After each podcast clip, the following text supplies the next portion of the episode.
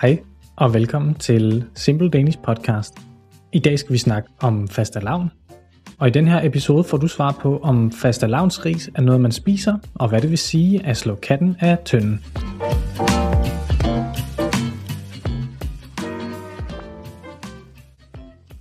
Fastelavn er en sjov og farverig tradition, der fejres i Danmark hvert år i februar eller marts. Fastelavn er en slags karnevalstradition i Danmark og i andre nordeuropæiske lande. Det involverer børn, som klæder sig ud i kostymer og går fra dør til dør og beder om slik. Lidt ligesom trick or treat til Halloween. I Danmark er der en særlig tradition, som hedder at slå katten af tønden, som bogstaveligt talt betyder to hit the cat out of the barrel. Og selvom det kan lyde sådan, så er der altså ikke nogen katte, som kommer til skade. Det fungerer lidt som det gør med en piñata. Når man slår katten af tønden, skiftes børnene til at slå en tønde med et bat. Tønden den hænger fra et reb i loftet, og den er fyldt med slik. Ikke kat. Det første barn, som slår bunden ud af tønden, bliver kattedronning, som betyder cat queen. Og barnet, som slår det sidste stykke træ fra tønden ned, bliver kattekonge, cat king. Fastelavn bliver især fejret af børn i skoler og i børnehaver, men der er faktisk også nogen, som fejrer fastelavn på deres arbejdspladser, måske sådan lidt halvironisk. Typisk når det første barn slår bunden ud af tønden, så går det helt amok blandt børnene. Bunden falder ud, og det gør alt slikket også, og børnene de kommer løbende hen til slikket for at samle så meget som de kan sammen. Der er tit nogle voksne, som lige er nødt til at træde ind og moderere det hele, så alle får lige meget slik. En anden særlig tradition er noget, der hedder faste lavnsris. Og det er ikke den slags ris, som man spiser.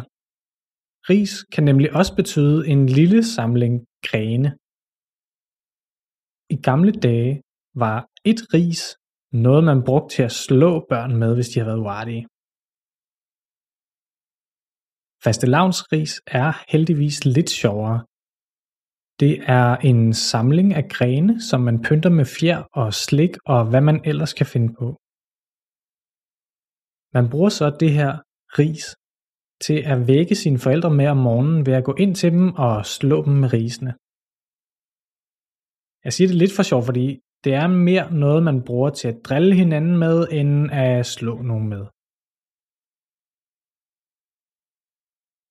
Omkring fastelavn i Danmark, så spiser man også en særlig bolle kaldet en fastelavnsbolle.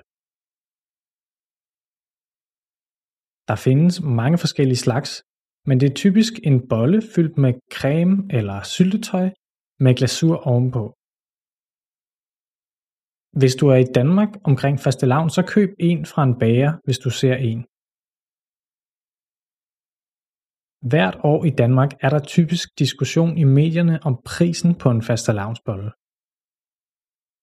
Nogle steder i København kan en fastelavnsbolle for eksempel koste 50 kroner, mens den andre del af Danmark koster 17-18 kroner.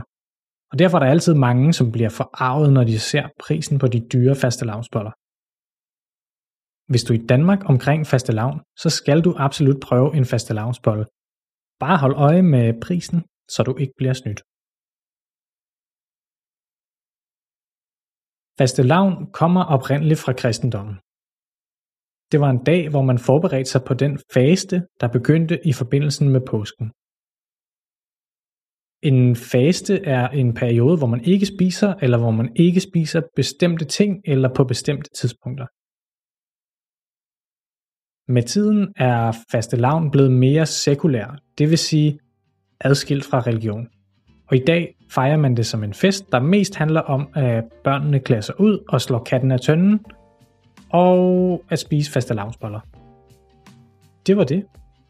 Nu ved du lidt om faste lavn. Som altid kan I læse mere på danmarkandme.com, hvor I også vil kunne se en transkriberet version af episoden. Og hvis I har ris eller ros eller ønsker, til fremtidige episoder, så hører vi også meget gerne fra jer. Tak fordi I lyttede med. Vi ses.